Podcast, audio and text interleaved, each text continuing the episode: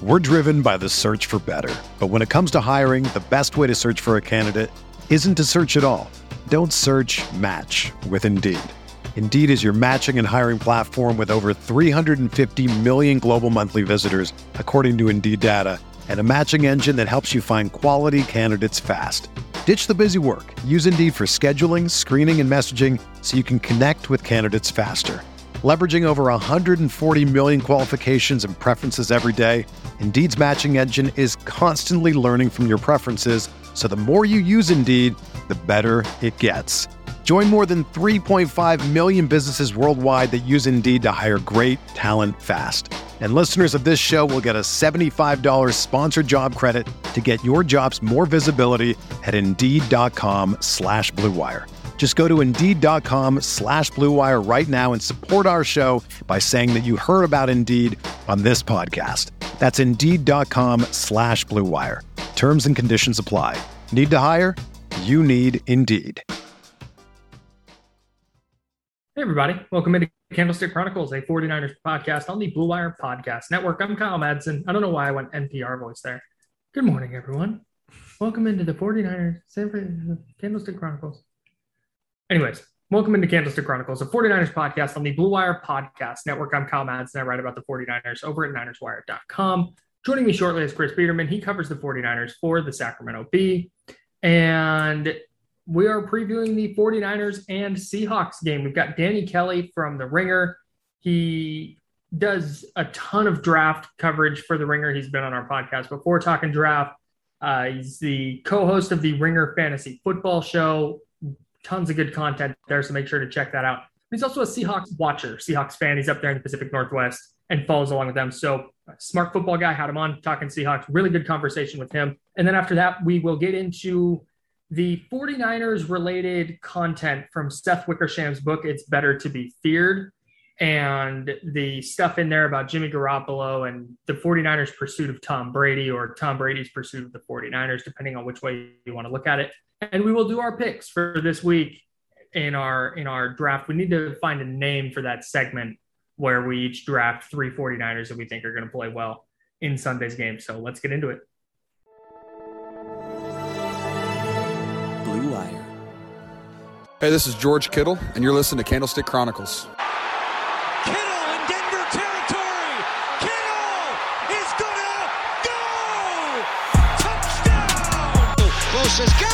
Got him and a sack him back inside the 30-yard line. Nick Bosa drops Aaron Rodgers for a 13-yard loss. Quick pass caught by Kittle. He dives and he's in.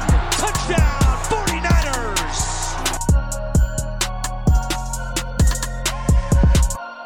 All right, Danny Kelly's here from The Ringer, covers the NFL for The Ringer. He does draft stuff, he does fantasy football stuff, and he is in Seahawks aficionado. Is that too strong or too weak? Not strong enough.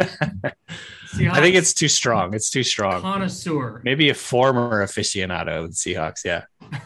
Just Danny now I just dabble. Now I dabble. Yeah. just a um, just uh, what's the word I'm looking for? Chris, bail me out. Are- So are you at all like are you moving away from aficionado status because you're mad at the team? that- apparently that's the thing. Like, like go. Seahawks fans get pretty mad at Yeah. what happens w- with that team right now. Yeah. I think it's funny. It, I think that's part of it. The Seahawks are a frustrating team because they're really good. And also they just piss you off like every year for some reason. It's just like the most, it's a dichotomy. It's like, it doesn't make any sense. Um, cause we should just, you know, adore Pete Carroll and the Seahawks in general as a fandom, as a fan uh, group.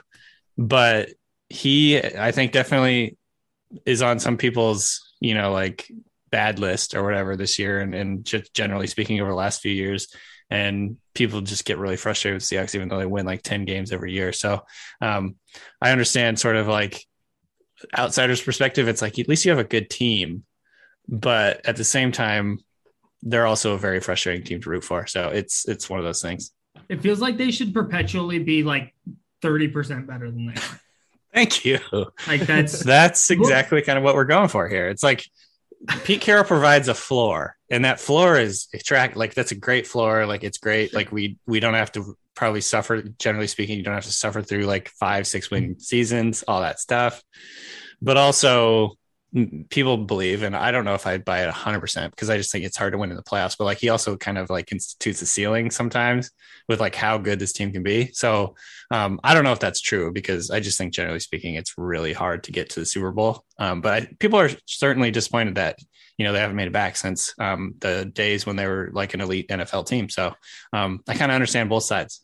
So the I Seahawks, the, the Seahawks won the NFC West last year. They went 12 and 4 and you look at the moves they did in the offseason, it looked like they they improved up front defensively. Um, I, they, they probably didn't completely answer their questions at cornerback. They bring in Shane Waldron to run sort of that Kyle Shanahan uh, type offense Mhm. and that would lead you to believe that the Seahawks should be better, right? That that sh- they should potentially solve whatever issues they have with Russell Wilson and the offense and the running game and all of those things. But they're one and two, and the defense hasn't looked particularly good. And Kirk Cousins completed almost 80% of his passes last week and was just finding open guys all over the field. Yeah. So what's what's the real version of the Seahawks in your opinion? The one that won the won the division last year and should be getting better, or is it just a team that's going to underperform um, like it like it might like it has in the last two weeks? Yeah. Um, yeah. I mean, I think so, so. The Seahawks probably should have beaten the Titans in week two. They let that one slip through their fingers more or less. And a, a lot of it had to do with like just defense not um, getting the job done. The Seahawks, I think, scored 30 points in that game. So it's like you generally want to win when you score 30 something points. Um, the the def- the offense fell apart a little bit in the second half of this last game. Uh, but overall, I would say the Seahawks are a good offense. Like I think if they embrace the fact that they're going to win when their offense is clicking, their offense is rolling. Um, I think that's kind of like who they need to be. Like it, you know, and definitely I'm not like comparing Wilson to Mahomes, but I think that the Chiefs are definitely a team that's top heavy in talent. They have some elite talent in the offense. They have like one elite defender or two, maybe depending on like who, who you think is an elite player on that defense. And then they rely on those guys kind of like carry them to wins. Like Mahomes is going to carry the Chiefs to 10 plus 13, maybe wins or whatever. Um, and I think Russell Wilson's good enough to carry the Seahawks to 10 plus wins if they embrace that. But the problem is the Chiefs embrace who they are. The Seahawks are trying to be this balanced, depend on our defense. Our defense is going to help us get get it done, close out games. Pete Carroll, and this has been a common critique, I think, for years for the Seahawks, is like he's trying to coach a team he wants to have versus the team he actually has.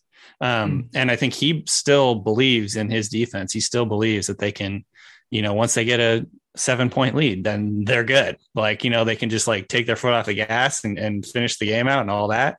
Um, so that, so I think that's kind of a problem is they don't really know. I don't think Pete Carroll, generally speaking, understands like, or from my perspective, he doesn't understand like who they need to be. I think obviously he believes that he's doing it the correct way, but um, you know, I think just generally speaking, their defense is not very good. It's not very talented. You mentioned the cornerback situation in the intro, and and yeah, like if anything, they created more question marks at corner than they did, and then they came into the offseason with, and, and the cornerback situation hasn't been good so far. Um, you know, their defensive line, which I was pretty bullish on coming into the season, hasn't been good. At least not the last two games. They're not good tackling team. Um, I wouldn't say they're especially like fast team. And and this team, which over the years, and, I, and you guys remember during the heyday of the Seahawks, um, 49ers rivalry, like both of these teams had incredibly, incredibly disciplined, like star power defenses where everyone's doing their job. And it's like you can't move the ball on these teams. Like now the Seahawks defense is very undisciplined. Last week against the uh, the Vikings, guys were just like running open. You mentioned this, like running wide open. It's like Justin Jefferson, wide open in the middle of the field. You might want to guard that guy, right? Like he might be someone that you make a focal point of your game plan. And everything is too easy. Everything's too soft. They're not a good tackling team. They're not good at getting off blocks. They get beat to the outside, like they don't set the edge. It, it's just incredibly frustrating to watch for the Se- like what you're used to with the Seahawks defense. So, um, anyways, I'm rambling. Long story short, I think the Seahawks need to embrace that they're going to win when Russell Wilson's cooking, and you know, just go from there. What did they do well defensively? Because like receivers running open, we saw that with the Niners and Davante Adams against Green Bay. Like they just didn't is didn't cover him on two consecutive plays at Yeah. the end of the game.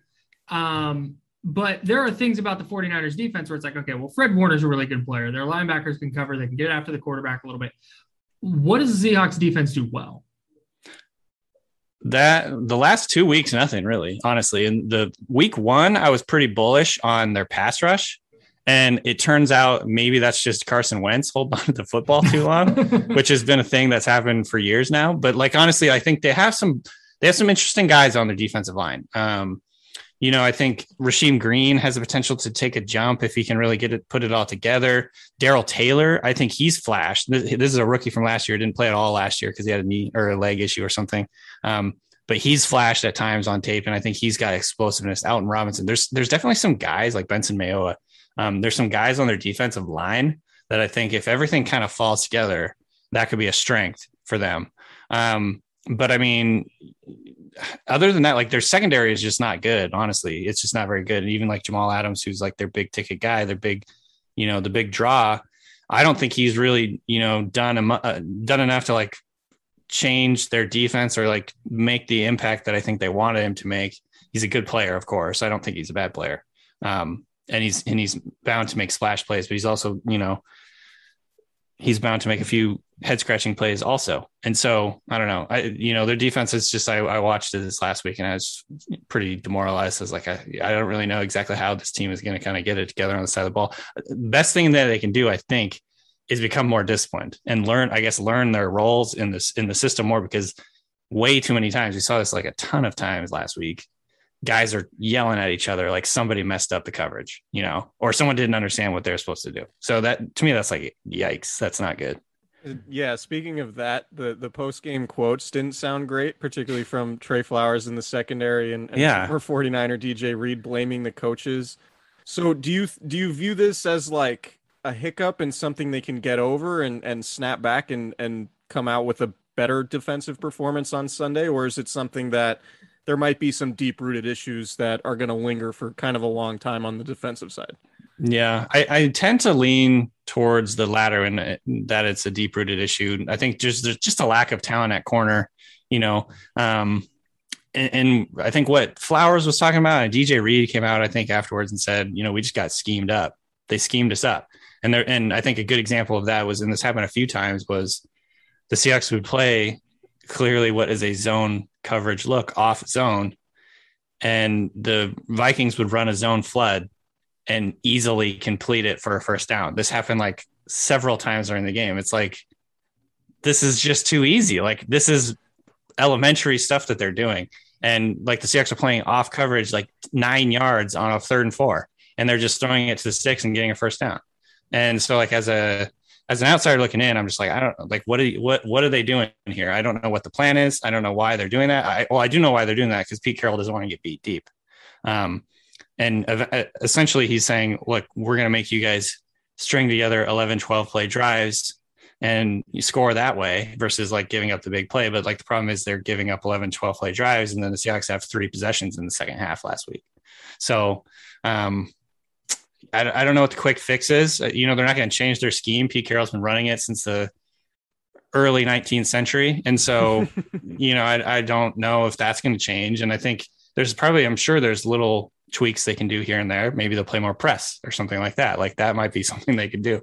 Um, but by and large, it's going to stay the same. I think the one thing that, and I mentioned this before, is I think they can just get better at like executing the scheme because last week they just didn't execute it at all. Even like if you could say there's a bad scheme, but they also were like messing up the scheme. So um, that's like I guess my main thing. And then I think also just continuing to understand and, and figure out the best way to utilize Jamal Adams because I think he is a talented player. He's a dynamic player. He plays with incredible energy. Um, and you know, athleticism and all that. So like he could be a bigger impact player, I think, going forward. And, and that could kind of help change things. Just help also like to face worse quarterbacks. you know, like Tannehill's good. Kirk Cousins is balling out of his mind right now. Um, so I'm hoping Jimmy G will be the antidote for that. He might be. He, he might really, really might be.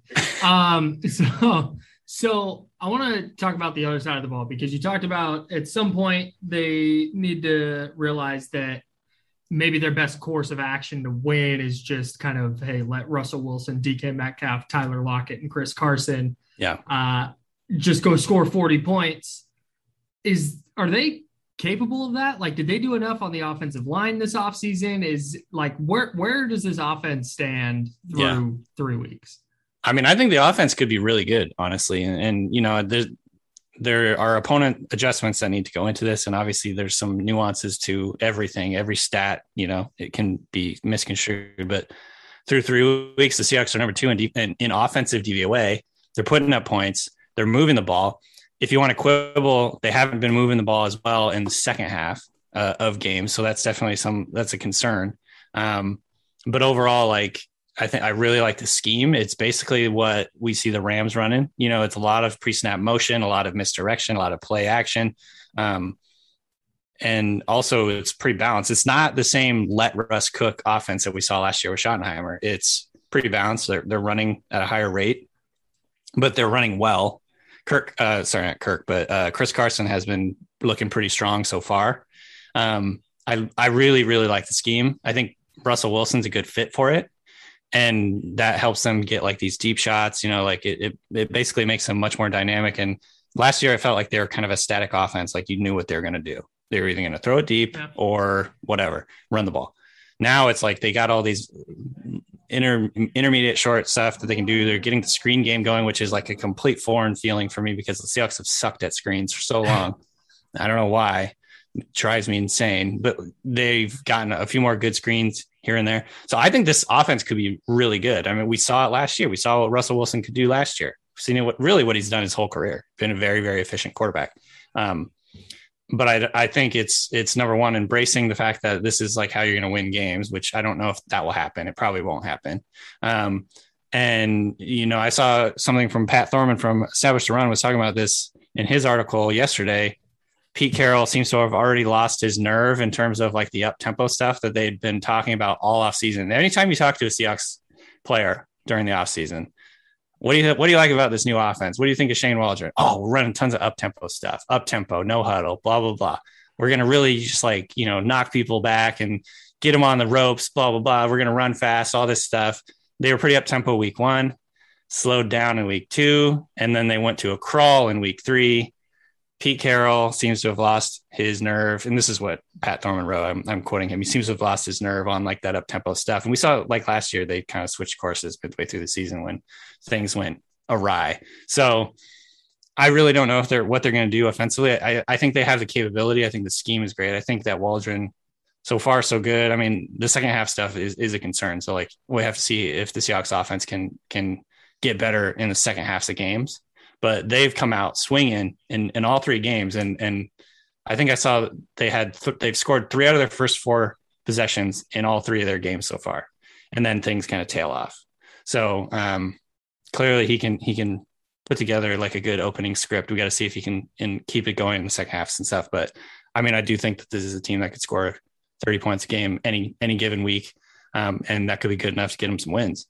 So you, aside from from being a, a Seahawks watcher from afar, I guess you're you're also you you also watch the NFL as a whole. But Mhm. um, I'm curious how you feel about the NFC West through three weeks and and sort of the pecking order. Obviously, seems like the Rams are are clearing away the the top team in in the division. Cardinals are undefeated and they look like they have a really high ceiling Yeah, but it also feels a little bit difficult to trust them over the long haul given their coaching situation and maybe older guys that they're relying on pretty heavily. Um just where where do you view sort of the hierarchy of of the NFC West maybe outside the Rams because I think it's pretty clear that the consensus best team. How do you think the Seahawks the Cardinals and the 49ers sort of uh match up or or, or I guess what's the pecking order in your mind early Yeah. based on what you've seen early in the season? So generally with if you're comparing the 49ers to the Cardinals, because I think it would go right now, just based on what we've seen in the first few games, I would say the Cardinals have a slight edge. I think honestly, for me, it comes down to I'd rather have Kyler. Like uh, if if I was going into a game, I'd rather have Kyler Murray and the Cardinals offense to bet on than the 49ers as a whole. However, I think the 49ers are probably a better team, more balanced team. Um, they're certainly more I, like they've been there kind of deal. Like, you know what I mean? Like the Cardinals still, it's like, like you mentioned, it's like hard to know, like, want to believe it or not. Cliff Kingsbury is kind of a, a weirdo, and I, I, don't really know if I like trust really what he's doing. Um, but Shanahan's kind of a weirdo too. So, like, Especially I don't know. Especially this year. It's Yeah. been, it's been weird so far. Yeah, like the about that, but yeah, it's I. I've been I've long been sort of like a staunch defender of of Shanahan. Like his scheme is so good, and I still believe that. However, like some of the stuff that he's doing, like personnel wise, and uh, you know, I'm a fantasy guy, so like it pisses me off when he's like benching Aiyuk and like Sermon is a healthy and active like week one. It's like what are, what are you doing? Like just play your best players. Stop doing this weird motivational crap.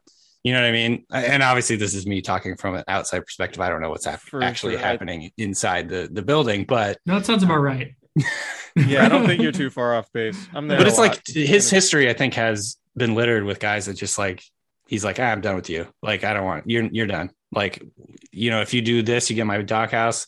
You got to be like ridiculously good to get out of it, or else we're just gonna move on. Um, I think with Pettis, like it bore out that he just wasn't very good. But like stinks. yeah but like i think there's other examples in the past and whatever so um i'm getting sidetracked we've got a bunch of weirdo coaches in the, in the nfc west because pete carroll's a weirdo too.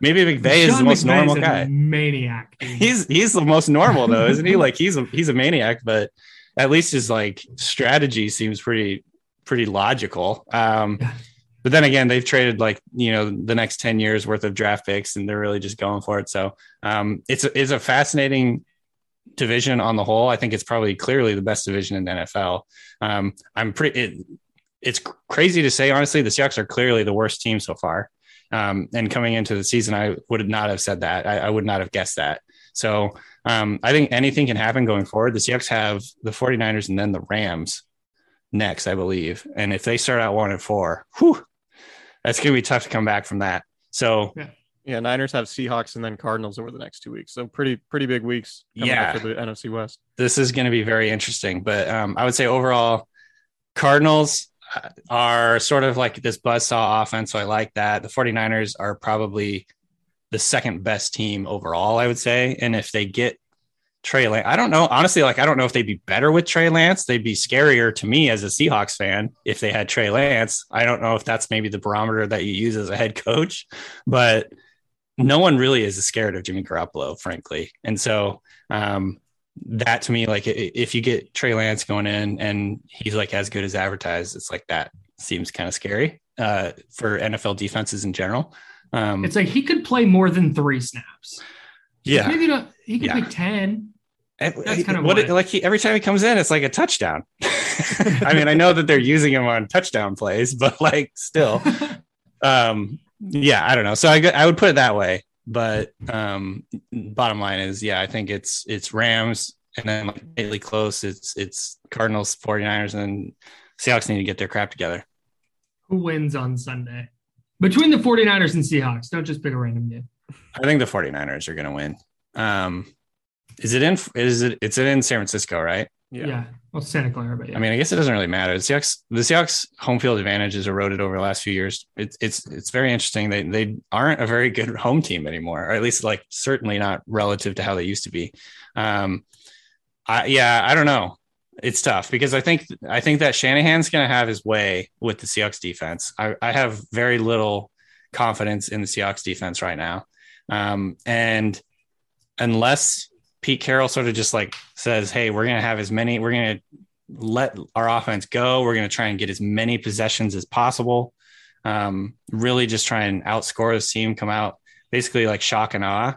Um, then if he does that, then I think it's going to be a good game. I think the Seahawks can win it. But otherwise, I think if if they kind of do like status quo stuff, it's they're going to lose. But NFC West games are always so weird. It's always like impossible to predict these things. You know, I, Uh, the best team doesn't always win. You know, No, so your prediction is so your prediction is I don't know. no, my prediction is 49ers, but also acknowledging that it's fruitless endeavor to try and guess what's going to Sure. happen Yeah, I- in the I NFC think- West. I, I think We're the gonna die 49ers someday. should win. Arby's. yeah. I, I think the 49ers should win, but I think Yeah. the biggest mismatch on the field is going to be DK Metcalf and Tyler Lockett against the Niners cornerbacks. Well, Lockett has a knee injury. Um, I don't know how serious it is. He But was it- limited yesterday. Yeah. We're recording this on Oh. Thursday. We haven't gotten the uh the practice report yet for Thursday, but he was limited. I want to say that that that I wouldn't be that I'm not worried. I would like to say that I'm not worried about Lockett, uh, but I am because generally in his career, when he's played through injuries, his performance is like falls off a cliff. Um, Hmm. he's not like one of those guys. It's like DeAndre Hopkins, where he's on the injury report 75% of the season and just balls out anyways. Like if he's Right. hurt, they they tend to utilize him as sort of like a decoy and his, and his production falls off a cliff. So um, hopefully that's different. Hopefully he's fine, but um, it looked pretty bad. Like people thought his season was over for a good 15 minutes there. And then he came back into the game and was like, oh, I guess he's okay. That's good news for Seattle. Yeah. All right, Danny, thank you so much. Uh you want to plug your stuff before we get out of here? Yeah, so follow me on uh, Twitter at Danny V Kelly. Uh, follow the Ringer Fantasy Football Show on Spotify or wherever you get your podcasts. I'm also a guest sometimes on the Ringer NFL Show, um, and then yeah, just the Ringer.com in general. Great stuff all around. We love having you Always on, man. good. Thank you so much. Your work is awesome, and uh, hopefully we'll we can do this again sometime soon. Yeah, thanks guys, I appreciate it. Real quick before we end, who's Yeah. gonna who who do I start this week in the 49ers backfield? What do I do here? so Fit everybody like last week? Elijah Mitchell. yeah, I think I think Elijah Mitchell. The funny thing is, the 49ers have scored 11 touchdowns this year, all by 11 different people. I know. It, just kill me. Just kill me now. I think All right. I think I think George Kittle gets in this week though. Yeah, All right. I'm yeah, holding you Kittle to hasn't had a touchdown yet. Uh, I think Elijah Mitchell is going to play. He returned to practice this week. Um, Okay, so I'm sitting. Sermon down. Yeah, Yeah, and I would Mitchell. probably sit Sermon. I just don't think Sermon can run outside zone stuff effectively, and Mitchell can. Like he's Yeah. he's Yeah. fast enough to do that. And He's, so I he's like the they're Mostert guy. Yeah. Yeah. Okay. Yeah, And, and I think I I think you know Samuel and, and Aiyuk are probably fine to to start from here on out. Both of Yeah. yeah. No Aiyuk more had a pretty- shenanigans. Yeah, All right. no more. I don't think there's any shenanigans with Aiyuk anymore. And Kittle's not practicing, but he should play. Um, Right. So yeah, I think all the skill guys were should be uh should be good to go for that. Cool. I've dropped I've dropped Trent Sherfield in all my leagues. Me too. that was a fun two weeks. Yeah. All right, Was Danny Kelly. Oh, you got you got one more, Kyle? Nope, I'm out. Okay, Danny Kelly. Thanks for joining us. Uh, we'll talk to you soon. See you guys. 49ers football is finally back. Not just on the road, they had a home game. Electric atmosphere is unbelievable. Well, there's no need to exhaust yourself searching all over the internet to find 49ers tickets anymore, y'all. Because TickPick, that's T I C K P I C K, is the original no fee ticket site and the only one you'll ever need is your go to for all NFL tickets. See, what TickPick did is they got rid of all those like service fees and all that stuff that you buy your ticket for X price and then you see it's twice that when you go to check out. They got rid of all those fees. It allows them to guarantee the best prices on all of their NFL tickets. And if you don't believe me, you can find if you can find better prices for the same seats on another ticket site, TickPick will give you 110% of the difference in the purchase price. So the 49ers had their home opener against Green Bay on Sunday Night Football. It was incredible. Loved the atmosphere. The atmosphere might be even better in week four when they host the Seattle Seahawks at Levi Stadium. You need to be there, and TickPick has you covered. Can't wait to be out at that Seahawks game. We had some people, uh, Chris, on Twitter that hit us up and said they used TickPick to get out to the the Niners Packers game. There's some people that are going to games on the road. TickPick works and it's the cheapest way to get your NFL tickets. Visit tickpick.com slash candlestick today and use the promo code candlestick to save $10 on your first order of 49ers tickets.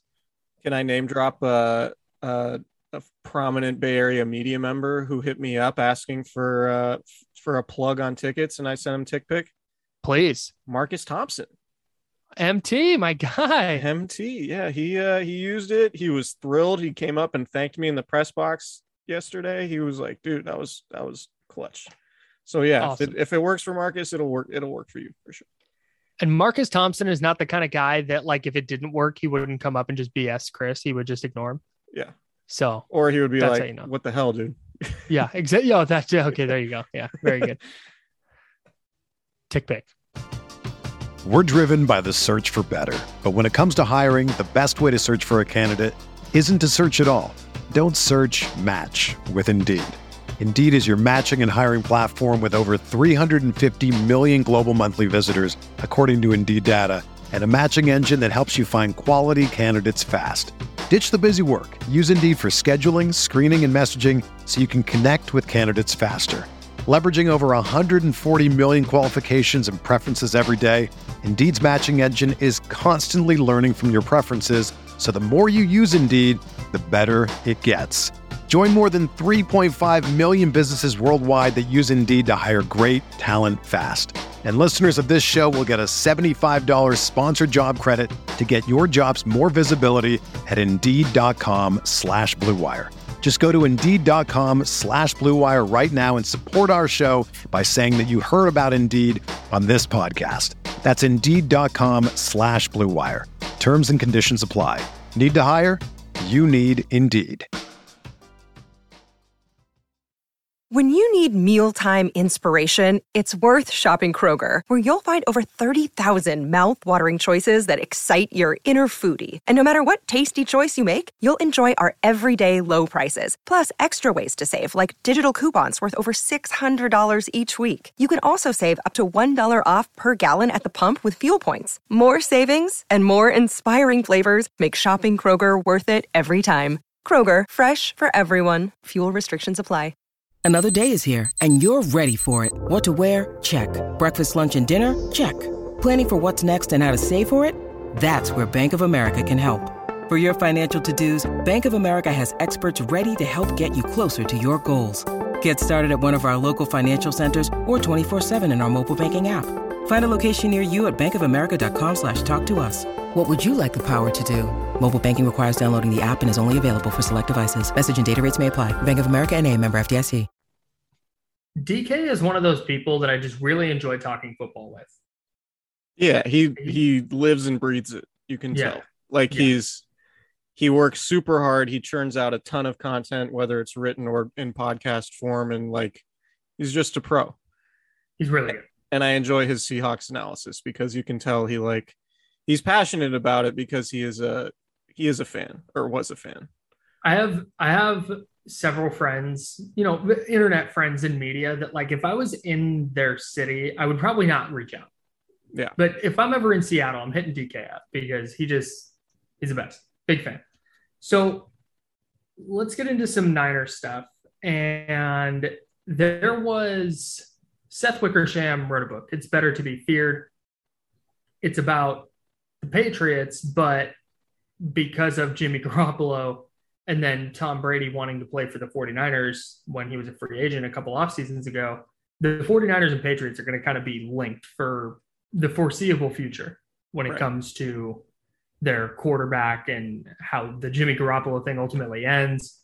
So there was some some new and then not new stuff in the Wickersham book. So the not new stuff to me was Tom Brady wanting to play for the 49ers. That had gotten reported during the 29 2020 offseason. Right. But there was some other new stuff in there about the 49ers coaching staff and what they ultimately felt about Jimmy Garoppolo that was kind of interesting.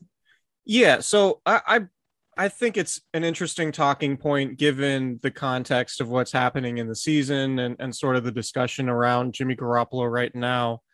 Um, and you know, I, I think the facts we we know that the 49ers after last season when Jimmy Garoppolo got hurt for the second time in three years that they had doubts, right?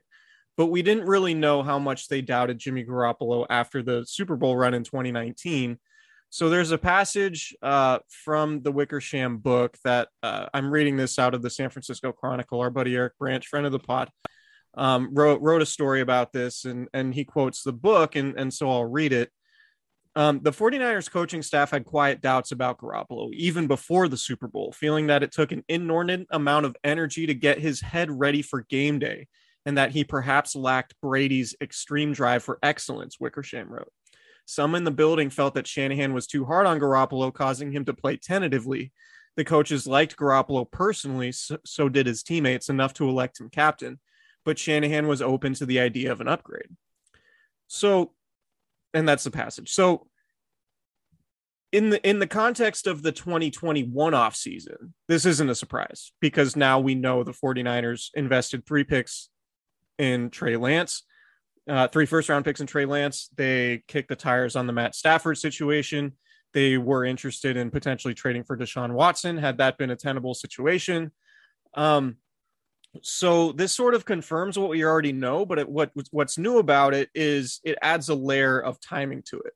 Like they had concerns after the Super Bowl about Garoppolo and about just his play, not his injury status um, and and durability concerns, right? Because that's what Kyle Shanahan's selling or been selling publicly is that well, you know, we we like Jimmy, we think we can win with Jimmy, but ultimately we need a better option in case he gets hurt, which is just the the case that Shanahan's made publicly, and so, you know, I, I there's there's been some sort of some pushback on on Twitter about you know Jimmy Garoppolo criticism saying you know this is a guy who helped the 49ers take the late lead after giving up uh, after being down 17 points, et cetera, et cetera. And it's like, look, like Kyle Shanahan is really leading the charge on like the Jimmy Garoppolo quote unquote hate or like the idea that Jimmy Garoppolo needs to be replaced because he did invest three first round picks in Trey Lance right.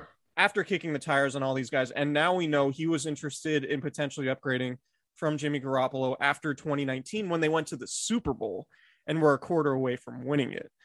Um, so to me, like the the it's it's very clear where this is at in Kyle Shanahan's mind. What's less clear now is where Trey Lance fits in this conversation in terms of when's Trey Lance going to play, when's he going to take over. Mm-hmm. And Wednesday this week was a very interesting day in terms of Kyle Shanahan's availability in his press conference and what he said, mm-hmm. because it was in stark contrast to his his approach or his perceived approach to the quarterback situation leading into the season and after the Raiders preseason finale, right? Um, so I think that's worth talking about. I know you had a had a Jimmy Garoppolo or quarterback conversation take that you wanted to that you wanted to talk about before we started. Yeah. So two things. One, it's important when talking about the Tom Brady stuff, and I don't want to dive super deep into it, but it's important to n- try not to look at it with the benefit of hindsight. Sure. And going into that offseason, the 49ers were coming off a Super Bowl appearance. It was pretty it was clear that like Garoppolo wasn't going to be the long-term answer playing the way he played in 2019. There was going to need to be a jump. And there were still some questions about you know, oh, okay, maybe he hasn't hit a ceiling yet. Maybe there's another level he can get to. And Tom Brady was 42 years old. I think 41 turning 42, whatever it was. He's and 15 that, years older than Garoppolo. Right. And so there was a question of like, hey, can he play at a high level? Remember, he was coming off a terrible year with the Patriots. I said terrible, relatively terrible, where his their season ends against the Titans at home in a playoff game where he throws a pick six to end the game.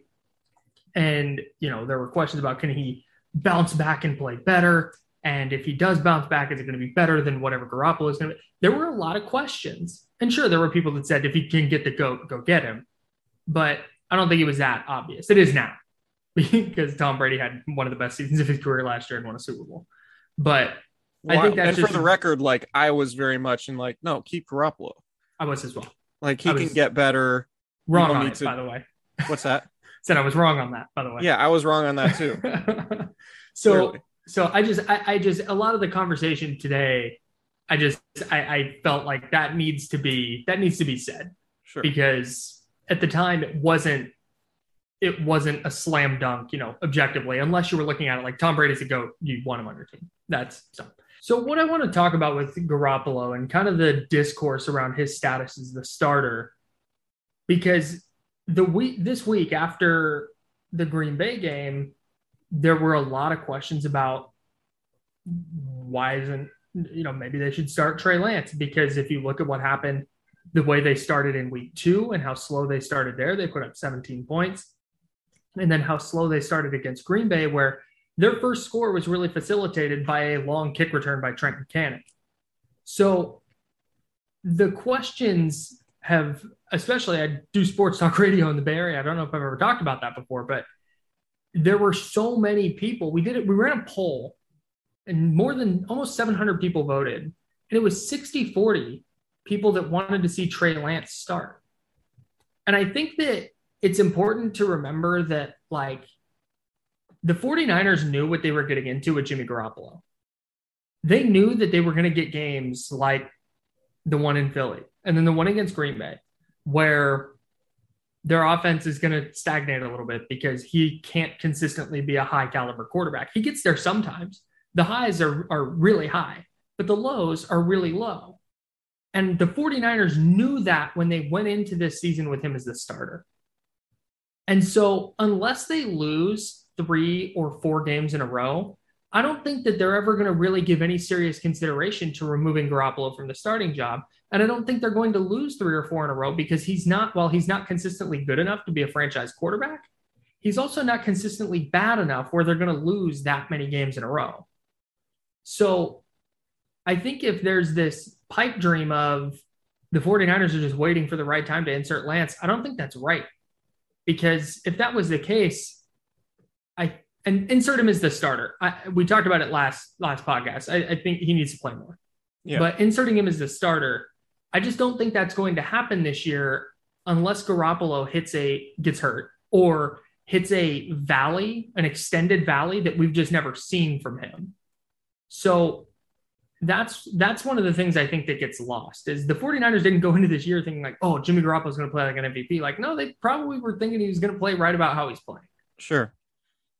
So I agree with you. And I think ultimately Jimmy Garoppolo is a confounding player, right? Like the, he's he's so polarizing because sometimes it's really good, right? Like the late in the fourth quarter against the Packers, it was really good. He did Right. put the 49ers in position to win that game. He did. But before that, earlier in the fourth quarter, he also had a super boneheaded play uh, where he threw the ball into the ground, it went backwards, and it was a fumble. And he had a few other interceptable passes, and there was an extremely slow start in the first half for the second straight week. Yep. So, what's true about Jimmy Garoppolo is there's a lot of good, but there's also a lot of bad right? So he's polarizing, and I think people want to look at one side of it and say, "Well, look at this. He we can win with him. Look at his record. Look at his game-winning drive. Look at him coming back." But then there's also the bad, and so you can you can frame your opinion based on Jimmy Garoppolo, based on you know like you can you can focus on certain things and say this is why Jimmy Garoppolo is good or this is why he's bad. The thing is, is it's not always good, and that's the difference between the elite quarterbacks and the Mhm. mediocre ones, right? All NFL quarterbacks can have good series and, and throw touchdown passes. It's the guys that consistently do it more than others and don't make mistakes. And Jimmy Garoppolo is just not one of those guys. And so that's the issue, right? And and what's the tolerance for for that? It sounds like Kyle Shanahan is not does not believe Trey Lance is ready, right? And so Mhm. and, and it was really Shanahan was really um agitated, I guess, on Wednesday about this subject. Um, when I I asked him a question, like it, it was pretty not like pretty inane. Like I I said, what do you need to see from Trey during the week of practice that helps you determine whether or not he's he has a significant role in the offense on Sundays? And he said, Trey's a backup quarterback. There's no quarterback battle, um, you know, et cetera, et cetera. And it's it, it was in stark contrast to what he said you know, before the season started and after the preseason game when it was very clear to, or it seemed very clear to everybody covering the team and, and listening to Kyle Shanahan talk that this was going to be a Drew Brees, um, Taysom Hill situation where Hill plays what, eight, 10 snaps a game. Right. And like, Taysom is- Hill was playing a lot more than that, but he Right. was also lining up as like a running back and a tight end. right stuff. right but not as a quarterback it was probably Right. fewer than that but he Right. was a featured part of the game plan and so it's a it's weird because kyle shanahan got very defensive about it and said well i essentially you know wanted to do that to throw the lions for a loop as they prepared for us week one jimmy's clearly our starting quarterback trey's the backup et cetera et cetera and i think he doesn't like he doesn't like the he doesn't like people second guessing him and telling him uh, how to run his offense, which is fair. Kyle Shanahan knows way more about football than any of us, right? Sure, but that's a question worth asking. Is like, oh, hey, absolutely. That's why he was. That's why it was so weird. right. You, he said Trey is going to play for us this year, Right. and through three games, he's played seven snaps, and, And- so and none in week two. So and and he's played in really like in key situations, right? Like you Mhm. absolutely had to have a touchdown there yeah, at the end of the second quarter against Green Bay, and you put him in. You didn't have Jimmy Garoppolo in. that was the bit we talked about it earlier this week. That was the biggest snap of the year to that point. Yeah. And so it, it's just like Kyle Shanahan. So I, I did have this thought because I, I just thought it was really weird how defensive Shanahan was about it Wednesday. And maybe he's he's agitated because, you know, I mean they lost and he doesn't like the media second guessing him um, and everything like that. But it was it also reminded me of sort of how agitated he was in the press conference before the draft when everybody was grilling him about Mac Jones Oh yeah, and he was getting defensive about that. And I was like, well, is he doing all this as a way to throw more di- misdirection potentially at the Seahawks? And Trey Lance is going to get more playing time on Sunday, Mhm. right? Like I had that thought, and I, you know, I guess we'll see because I, think it's clear now based on what Kyle Shanahan said Wednesday and saying, um, you know, that was the preseason. I'm not going to rotate quarterbacks during the regular season. We have a starter, we have a backup, et cetera, et cetera. Like, is that misdirection? Right. Like, I think that's a fair question. And we won't know the answer until Sunday.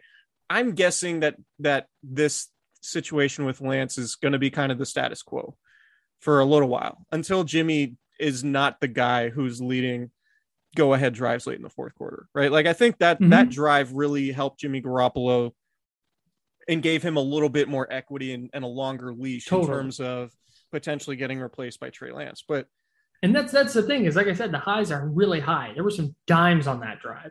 Yeah. he was really good. Yeah, and I thought Steve Young. So I listened to Steve Young on KNBR. I know it's, that's not the station you work for, and I'm sorry for shouting it out. But I was listening to Steve Young on KNBR last night, I did it. And he said something that was really fascinating to me. He said basically, um, everybody thinks Kyle Shanahan wants to run a play action, run heavy scheme, and that Kyle Shanahan thinks that's the best way to succeed. And Steve Young's point was that's not true. Kyle Shanahan runs that scheme because that's the best way to to win with Jimmy Garoppolo Mhm. in that you need a good running game, a lot of play action, get him open looks. And that really like and he, and Steve Young said if if he got Tom it, like if Tom Brady came to the 49ers, Kyle Shanahan wouldn't have any problem passing it 50 times a game Right. and building out an offense that way that looks, Right. you know, everything in shotgun, three, four hmm. wide receivers everywhere, Adapting to the personnel. adapting to the personnel. And so that really because I had been under the assumption, you know, and I'm I'm assuming Steve Young is right here because he knows Kyle's dad, Mike Shanahan, Sure. pre- pretty well. They achieved some And- things together. And Steve Young isn't the guy who's going to just go Right. off. Right. So it really made me think. And then, you know, you, you look at the way Jimmy Garoppolo's used, right? Like I pulled up the, the advanced passing numbers on Pro Football Reference, and they track Mhm. advanced passing numbers now, not just regular ones. Right. Um, Jimmy Garoppolo, in terms of average depth of target, is 37th in the NFL among players that have thrown passes. And if you take out the receivers and a couple of the backup quarterbacks that have thrown, he's like 33rd. He's averaging 5.7 y- air yards a target. Um, intended air yards per pass attempt. There's 32 starting quarterbacks, by the way. What's that? I said there's 32 starting quarterbacks, by the way. Right. So like other quarterback, like Justin Fields is on this list, Davis Mills is on this right, list, right. like that, those type of guys. Um, and Jimmy Garoppolo's never been somebody who's completed a high rate of passes deep downfield, right? Mhm. Like, so there are elements of this offense that are completely lacking. Mhm. And it's very clear now, if you believe what Steve Young says, that Jimmy Garoppolo's success is is very much dependent on that scheme and being a being able to run the ball and being able to get guys open with play action. And it's if you're not able to run the ball, which the 49ers aren't right now, then that's going to make things much more difficult for the Mhm. offense. And that's what's limiting about Jimmy Garoppolo. Well, okay, okay, right. But to that point, that's not going to be enough. The 49ers knew that about him. And that point continuing to be driven home is not going to make them make a switch this year. Well, it's It's it- why they traded three first round picks to make Trey Lance the guy moving forward in What- 2022 and beyond. what's going to get Jimmy Garoppolo to the bench is dependent on how ready Trey Lance is. So that's the thing we don't know. It, Well, like in, in my opinion, how if I'm reading the going to situation, find that out? what's that? If he's only running scout team, how are they going to find that out? That's a great question. That's Thank why. you. that's why, like, you can make the case, like, you know, the 49ers quarterback situation is great. They have a veteran who's won in Jimmy Garoppolo, and he can he can give over the keys to Trey Lance whenever Trey Lance is ready.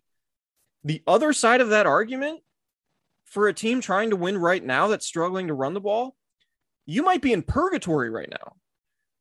Because if you if Jimmy Garoppolo is reliant on the running game and the offense is as limited as it is without a running game just in terms of how explosive it can be and a lack of you know pushing the ball downfield and Jimmy Garoppolo only throwing short passes if you don't have a starting quarterback that can help you win games against the, the, the elite teams in the NFC like the Packers and Trey Lance is not ready then you're in purgatory at the moment right? And Mhm. and th- this is going to change because Trey Lance eventually is going to be ready, and maybe Jimmy Garoppolo can beat the better teams in the NFC. But if we come out of Sunday and Jimmy Garoppolo has another really uneven performance and makes some crucial mistakes that leads to them losing, then it's really hard to be optimistic about the 49ers' chances to com- to contend this season because Garoppolo is not good enough and Trey Lance isn't ready enough Mhm. irrespective of whatever issues they have defensively in their secondary and all of that. Well, and that's So that's, a- why this this Seahawks game is so interesting because if Jimmy Garoppolo plays well and the 49ers beat Russell Wilson and a division foe and they you know can go to Arizona and potentially win that game, then you feel a hell of a lot better about Jimmy Garoppolo. But if you don't, and we're at a point where Trey Lance isn't ready and Kyle Shanahan is not willing to to play him more, which is what seems like is the case, then you're like, all right, this might be just an average team in 2021 until Trey Lance can figure it out. Yeah. And I think that's that's why going into this year, it was like this year is not what matters. One once you've unloaded three first round picks and a third round pick to draft a quarterback that you've decided is going to sit this year. Like this year stops mattering. And not not not that it doesn't doesn't matter because if that was the case, they would have just traded Jimmy Garoppolo and signed Brian Hoyer or something. Right. But if Garoppolo is just going to be average and they're going to win nine games and miss the playoffs, but it means that Trey Lance is not having his growth stunted, if that's what they think, then they'll take it. Like that, they just can Garoppolo get him through 17 games without being a disaster, and I think he will. Like he's not, he's not as bad as he was in the first half against the Eagles and most of the first half against the the Packers. Like he's not that bad consistently, but he's also again to this point, and the reason Trey Lance is in the building is he's not as good consistently as he was in the last drive against the Packers or in those 90 plus yard drives against the Eagles. Yeah.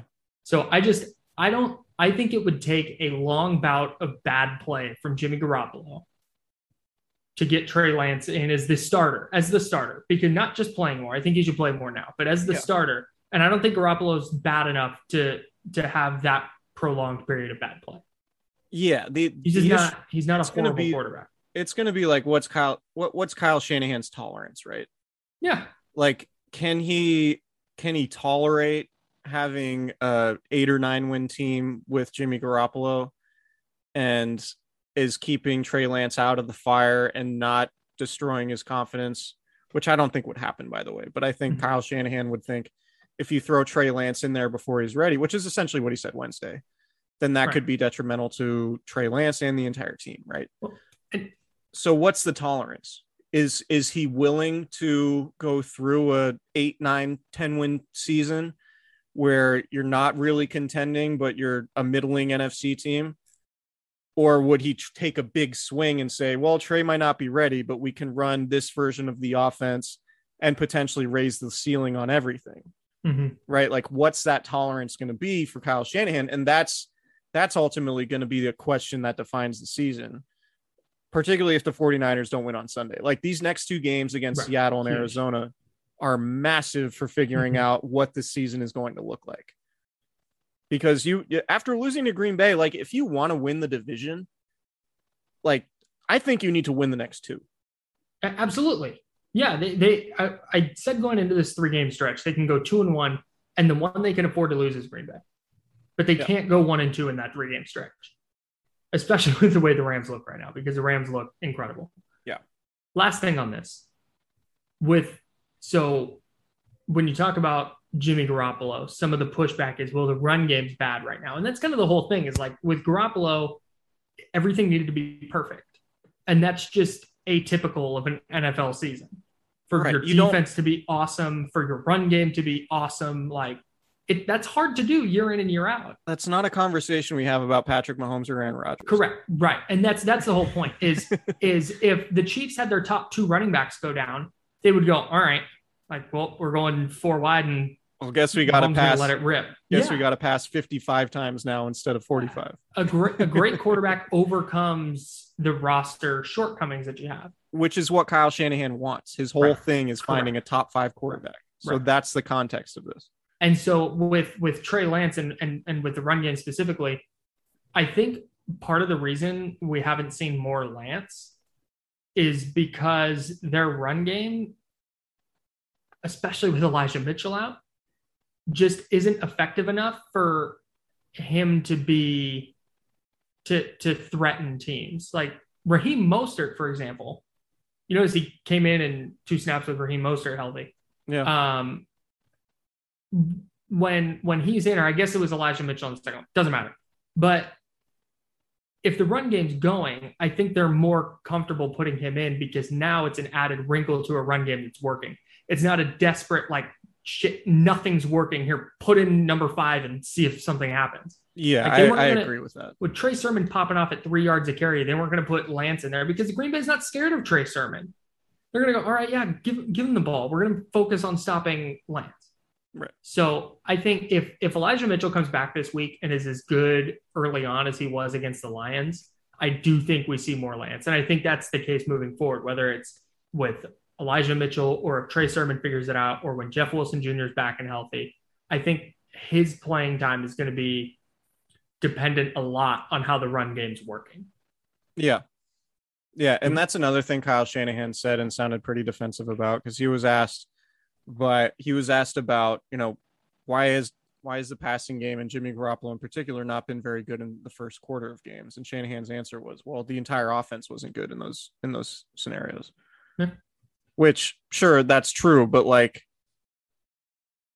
Daniel Brunskill wasn't missing wide open receivers in Philadelphia. You know, like that's that's kind of on Jimmy.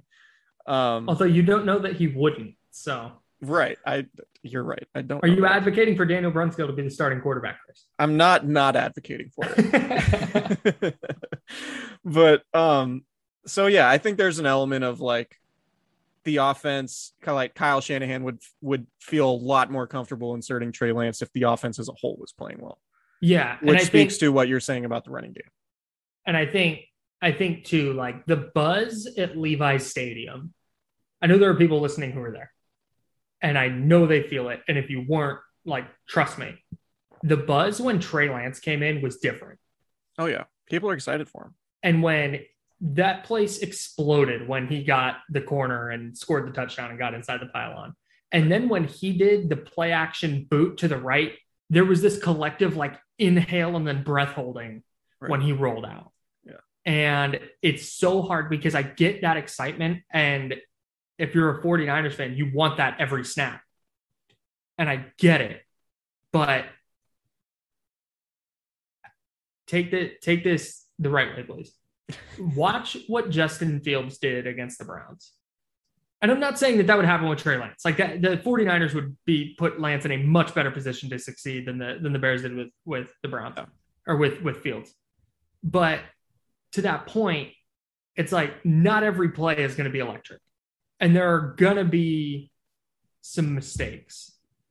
And I think that it's hard to separate the excitement of those two snaps on Sunday night versus like, yeah, there's going to be also be some really low lows. And the 49ers are trying to just minimize those lows once he becomes a starter.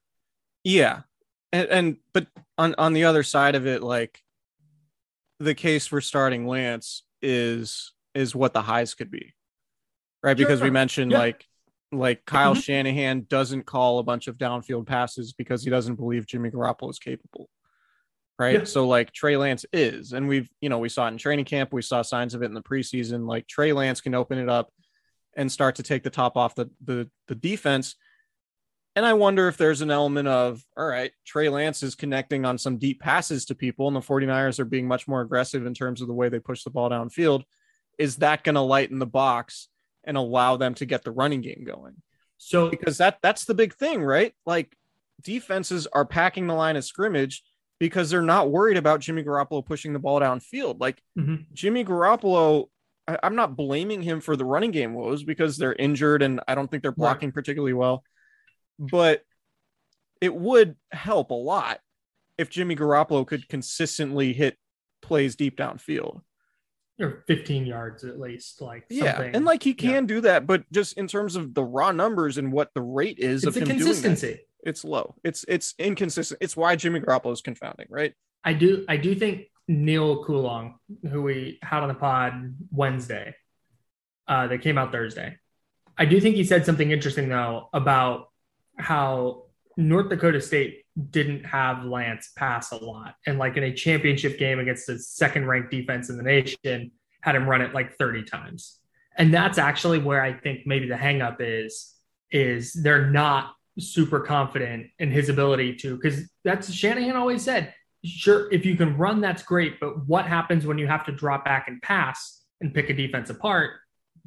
That's where I'm guessing the concern is with Lance. I think they know that they'll get yards on the ground, but in a third and 10, are they confident that he can go four wide in a shotgun and find the right guy? That's Yeah. where I think the hang up might be. Anyway, It's just weird. Like it's it weird is to very odd. that it's just weird. All of this stuff aside, I had high expectations for the offense, even with Jimmy Garoppolo coming into the season. Same. Right, 2019 they were the second highest scoring offense in the league. It's not Mhm. like they had like a middling offense. It was like a very good dynamic offense. Mhm. And I get you lose Raheem Mostert, but like the fact they can't run the ball like they have, and I we already talked about this, but the offense just not functioning all that well is a Weird. little bit alarming to me. Mhm. And maybe it's the fact that these guys didn't play a whole lot in the preseason. Maybe there's a little bit of quarterback weirdness going on. Like, but I, I was I expected this team to at least hit the ground running in terms of just being able to function at a pretty high level offensively and not Mhm. having these just horrendous starts to to these games. Um so it, that that part of it is is a little bit alarming and maybe and maybe they uh maybe they figure it out. Let's let's Yeah. get to this draft though and then uh I will be. out of here.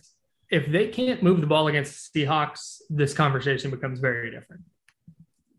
Yeah. I think that's when I'll dust off the panic button because that would be disastrous. All right, draft time.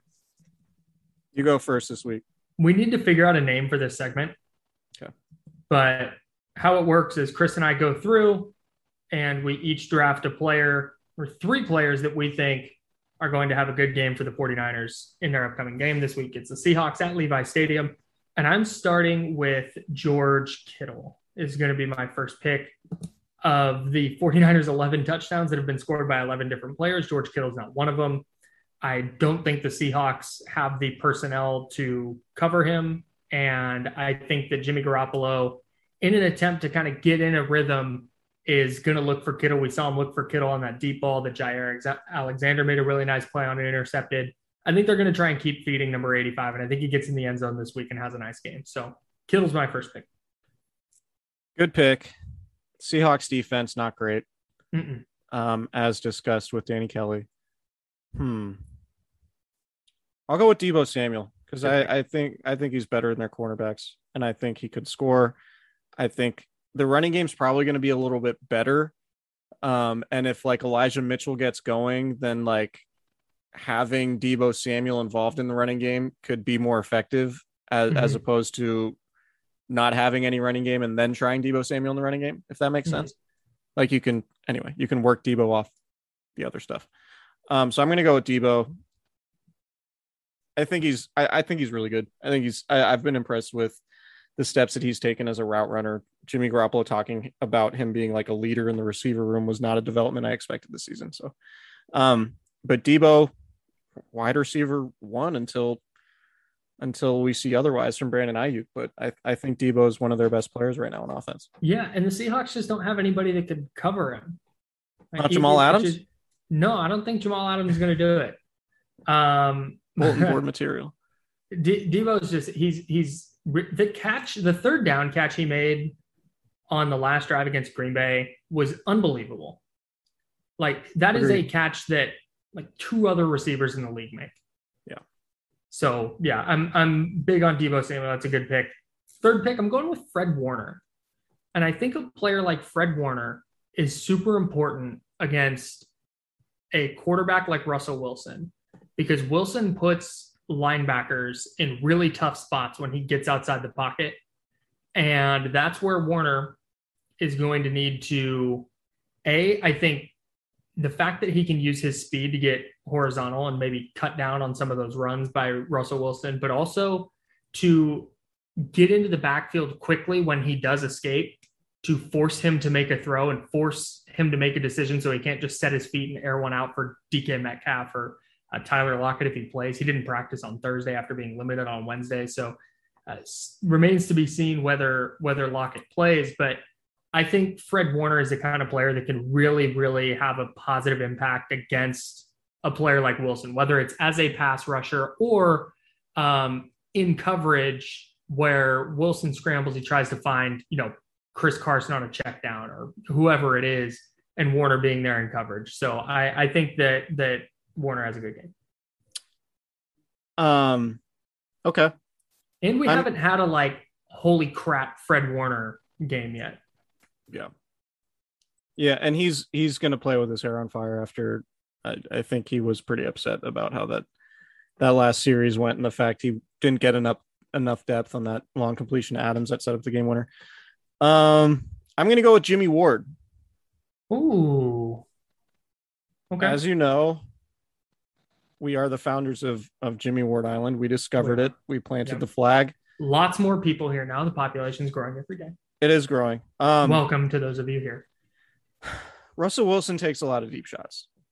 And I think there are going to be opportunities to to make plays on some of those deep balls. And I think Yep. Jimmy Ward is probably the guy in the secondary that's most capable of making those plays. Um, Tyler Lockett, as you mentioned, not practicing Thursday with a hip injury is notable. Uh, or third, did I say Wednesday? Thursday? Um, Limited Thursday, out Wednesday. Uh, no, limited opposite- Wednesday, out Thursday. which is weird. You usually Very it doesn't odd. it doesn't progress like that. That's not a good sign. Right, Usually it's right. the other way around. Um so I think Jimmy Ward has potential to, you know, if he causes a turnover, makes an interception, I, I think um I, I think that's all a possibility. That's why I'm drafting him fourth. Um and I also there was a miscommunication on on the last play to Davante Adams, not the not the Warner play, but the one after that where Jimmy Ward's like kind of running all over the place and they didn't line up correctly. And the 49ers somehow ended up with Deommodore Lenoir and Talanoa Hufanga on the same side of the field as Davante Adams. No, Not great. tough. Um, bad time Welcome to to the NFL, guys. yeah. And I don't know if Ward screwed up or if somebody else screwed up. Um, but there was a screw up on that play. So I just think everything from involving Ward is going to be airtight this week because they're gonna they're they're gonna work hard to correct that stuff. And if not, I mean it's fair it's fair to point out like the last drive was not a good look for DeMeco Ryans Yeah.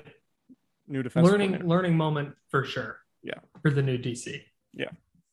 Um, so Jimmy Ward's my pick, fourth overall. That's a good selection. I like that.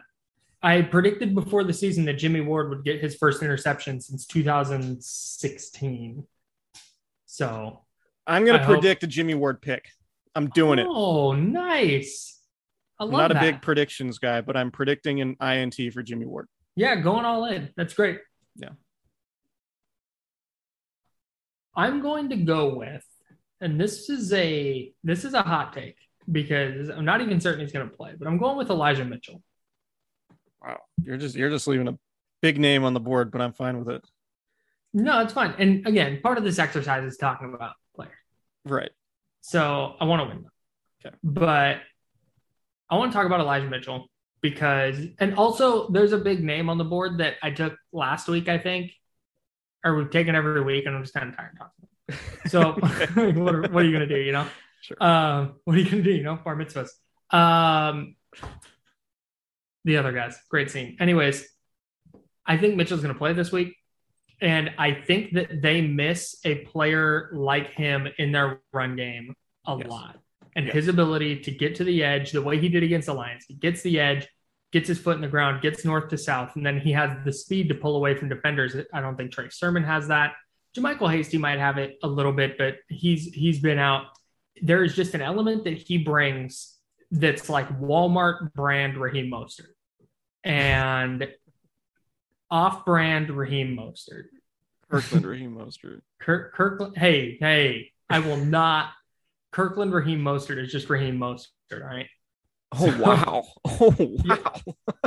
Coach. I hit me with anything Kirkland brand, and I'm in there. Oh, okay. You're in. All right. I thought that I'm was I thought about- that was a, uh some some Raheem no, Mostert no, shade. no. I Okay. will. If you give me a choice between name brand and Kirkland brand, I'm going Kirkland every time. Okay. Kirkland golf balls? Are you kidding me? You They two- spin they spin a lot, but that's fine. You get two dozen golf balls for dude. I'm not good enough to know what the difference is. I can get two dozen for like eight bucks. Like, yeah, I'm there. Yeah. That's two rounds of golf for me. D- depends So- on your swing speed, but yeah, they- they're they're fine. but swing speed's bad. So yeah, I just I, I think I think that having Elijah Mitchell is going to do wonders for their run game. I think he's going to get plenty of touches, and it wouldn't surprise me if we see one of those big runs where he gets the corner and and Yeah. takes off down the sideline for for a lot of yards. So I think Elijah Mitchell could be a difference maker for the 49ers and their offense and in their run game. So I'm picking him fifth. Yeah, and I think that's fair against the Seahawks defense that is not particularly good right now. Um, all right. Well, I guess I have to do it since he's on the board at six. Um, I'm taking Nick Bosa Yeah. um, because I don't think the Seahawks offensive line is very good. I know Russell Wilson's extremely elusive. Um, Nick Bosa spent today, Thursday, talking with reporters about how he didn't like the way he reacted to getting all to getting chipped. And he was like, you know, he would get chipped and then feel sorry for himself at be, because he wasn't really able to contribute to the play and he needed to continue his pass rush um, and just sort of have a different mindset about all of it, which means Nick Bosa is going to play really hard on Sunday, and Nick Bosa always plays hard. So, like, a motivated Nick Bosa is probably going to play well. You'd hope And honestly, like, we talk about Nick Bosa getting chipped. You know where it's really hard to chip somebody is like inside if you're playing over Oh. like guards and centers. I wonder if there's going to be more Nick Bosa on the inside. because- I think he could be. I mean, he's an excellent pass rusher on the outside, but I think he could be just as excellent a weapon on the inside. Mhm. Um, and I think the interior of the Seahawks offensive line is their weakest point. And so, you know, he might deal with double teams and stuff like that, but you could run games and stunts and whatever. Mhm. Um, but you're not going to chip him in there. So I, I wonder if Nick Bosa is going to be used on the inside, and if he is, um, you know, then then I think that could be really interesting. But then it it puts pressure on the outside guys to keep Russell Wilson in Right. contain, right? To contain him. So Right. that'll be interesting. But I'm going to take Bosa, um, because he's Nick Bosa. He's really good, and the Seahawks offensive line isn't I like it. Hard hitting analysis sir. I wonder. So two things on that. One, I wonder if we see more of the Dee Ford Nick Bosa lined up on the same side. Yeah. I like it. I like the idea of maybe kicking him inside, but also, all right, you're going to chip him, but you also have to worry about Dee Ford on that on that Right. same side. Uh, Arik Armstead's another player I'm going to keep an eye on Yep. because DeForest Buckner. Not saying Arik Armstead's good as Buckner, but DeForest Buckner, I feel like, like always had a lot of success with Russell Wilson because he was able to get through on the inside and get to him before he could get outside the pocket. And if Arik Armstead can have a dominant game on the interior where they're collapsing the pocket from the inside and not letting Wilson kind of get out, uh, that's that's where you can have, I think, a lot of success against this offense. And if Arik Armstead can have a big day, he's had a really good start to the year. It would uh, it would go a long way toward helping the pass rush that struggled a little bit last week. I agree. Armstead's good. I think he's playing his best football right now. Yeah, I do too. Um, before we go, I have a question for you. The Super Bowl halftime show with Dr. Dre, Eminem, Snoop Dogg, Kendrick Lamar, and Mary J. Blige. Is that Yeah. everybody? Um, uh, did you say Snoop? Snoop Dogg, yeah. Uh, what song are they going to open with? Ooh. Um, still Dre. Yeah, me too. Like the like, it's dark, and then you hear those keys come in, and Yeah. that would be electric. Like it's in it's in Inglewood. Yeah, that's yeah. Like that's that, that Or- has to be it. Did they do California Love? Do you like end with California Love or do you like make it the apex of it? Uh, maybe. I think you might go apex California Love like in the middle of it. Do we get the Tupac hologram? Great question. It's God, I I it's possible. It's definitely possible. This is not this is not snowflake in my in What- uh, Miami. This What's is- not the dolphin. what, what's funny is what's funny is um, whenever the halftime show gets announced, it's Katy Perry or Right.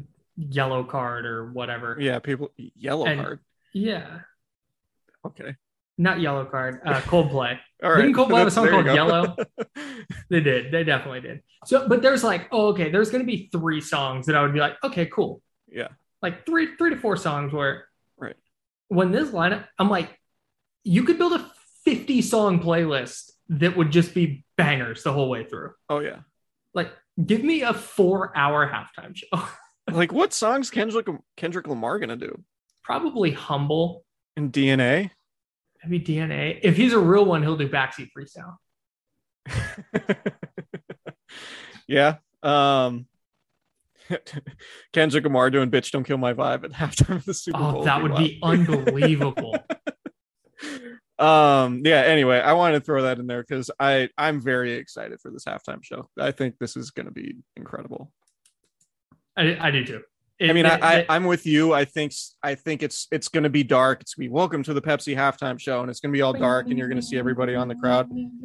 Yeah. and then you're going to hear you're to hear the keyboard uh-huh. and then you're going to hear the beat drop and all that. Like it's that song I, that I just song got does- chills, by the way. yeah. Yeah.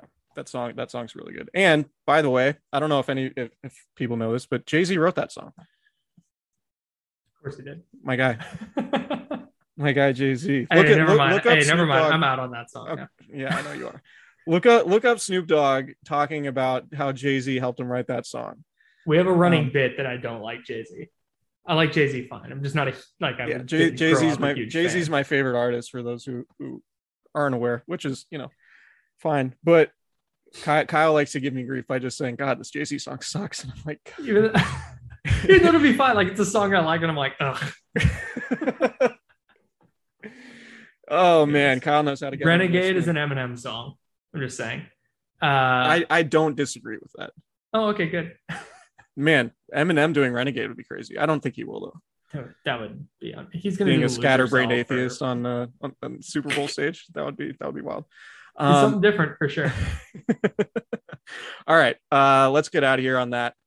Um, looking forward to the game Sunday. It's going to be really, really interesting. I think we learned a lot about the 49ers against the Packers, probably more than we did over the first two weeks of the season, I would say. And uh, this one, this one's going to be really telling because the Seahawks are kind of a, a measuring stick. So Yeah, there's Um, two camps right now with the 49ers. There's this, they're fine. They're two and one. Garoppolo brought them back. Everything's hunky dory. They're just going to figure it out. And this, like, yeah, hey, dust off the panic button. This could go off the rails. And this week feels like we're going to find out which side of the of the track that's on. And by the way, not to be like revisionist history guy, but like all this quarterback drama and all this uncertainty and all this weirdness, this is why this is part of the reason why I argued for just starting Trey Lance from the jump. Just saying. Yeah, but maybe they'd Be one and two. Maybe, but Who knows? Maybe Anyway. he'd be Justin Fieldsing right now. eh, Get- the Niners have a roster. The Bears have a yards. I collection know. of, I'm. I. That, of the players in in pads. it was just every time Trey Lance starting came up, somebody on the 95.7 in the game text line would be like, "Yeah, you want go watch Justin Fields, see how that worked out." Yeah, because Kyle Shanahan and Matt Nagy are the same guy. Yeah, I don't think that's a good argument. I did. That was a disaster. Yeah. Like anyways. how much how much money are, are those guys paying their tight ends Yeah, right. And their left tackles and Don't sleep on Cole Kmet. and what receivers do those guys do, do those guys have aside from Allen Robinson? Anyway, Uh, Darnell Mooney, obviously. oh right, obviously. Yeah. I'm gonna go. Uh, Uh, I'm I'm gonna uh, go. I'm gonna listen to Taylor Still Dre. Gabriel. I'm gonna go listen to Still Dre. Yeah, And, do that. Uh, I think I think the 49ers are going to win. Okay. I mean, I honestly, I have no idea. I have I- no feel for this one because the Seahawks are going to be desperate. Mhm. I think that their defense is probably going to play better, and Pete Carroll usually has a really good plan against Kyle Shanahan. Um, but I think the Niners just be- offense is going to be better too, though. Yeah, we'll see. I We'll see. going to win. If they can, if Elijah Mitchell plays and they can run the ball, and Trey Sermon plays better, Mike McDaniel talked today on Thursday about Trey Sermon like looking like a different guy at practice, and we've heard that before. But if that's true, and Trey Sermon's way more comfortable, and they do actually have two capable running backs, that could be a very big development for the outcome of the game. Yeah, it'd be huge. We'll see. All right. And maybe Jimmy Garoppolo won't throw backwards passes that he thinks are incomplete.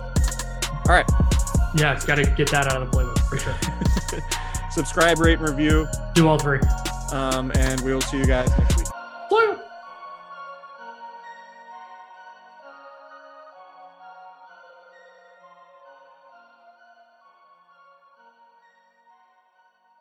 When you make decisions for your company, you always look for the no brainers. And if you have a lot of mailing and shipping to do, stamps.com is the ultimate no brainer. It streamlines your process to make your business more efficient, which makes you less busy. Mail checks, invoices, legal documents, books, and everything you need to keep your business running with stamps.com. Seamlessly connect with every major marketplace and shopping cart if you sell online. Schedule package pickups through the dashboard and automatically see your cheapest and fastest shipping options from different carriers, with rates up to 89% off USPS and UPS rates. And with the Stamps.com mobile app, you can take care of mailing and shipping wherever you are, even on the go. Make the same no brainer decision as over 1 million other business decision makers with Stamps.com. Sign up at Stamps.com with code PROGRAM for a special offer that includes a four week trial, plus free postage and a free digital scale. No long term commitments or contracts. That's Stamps.com, code PROGRAM.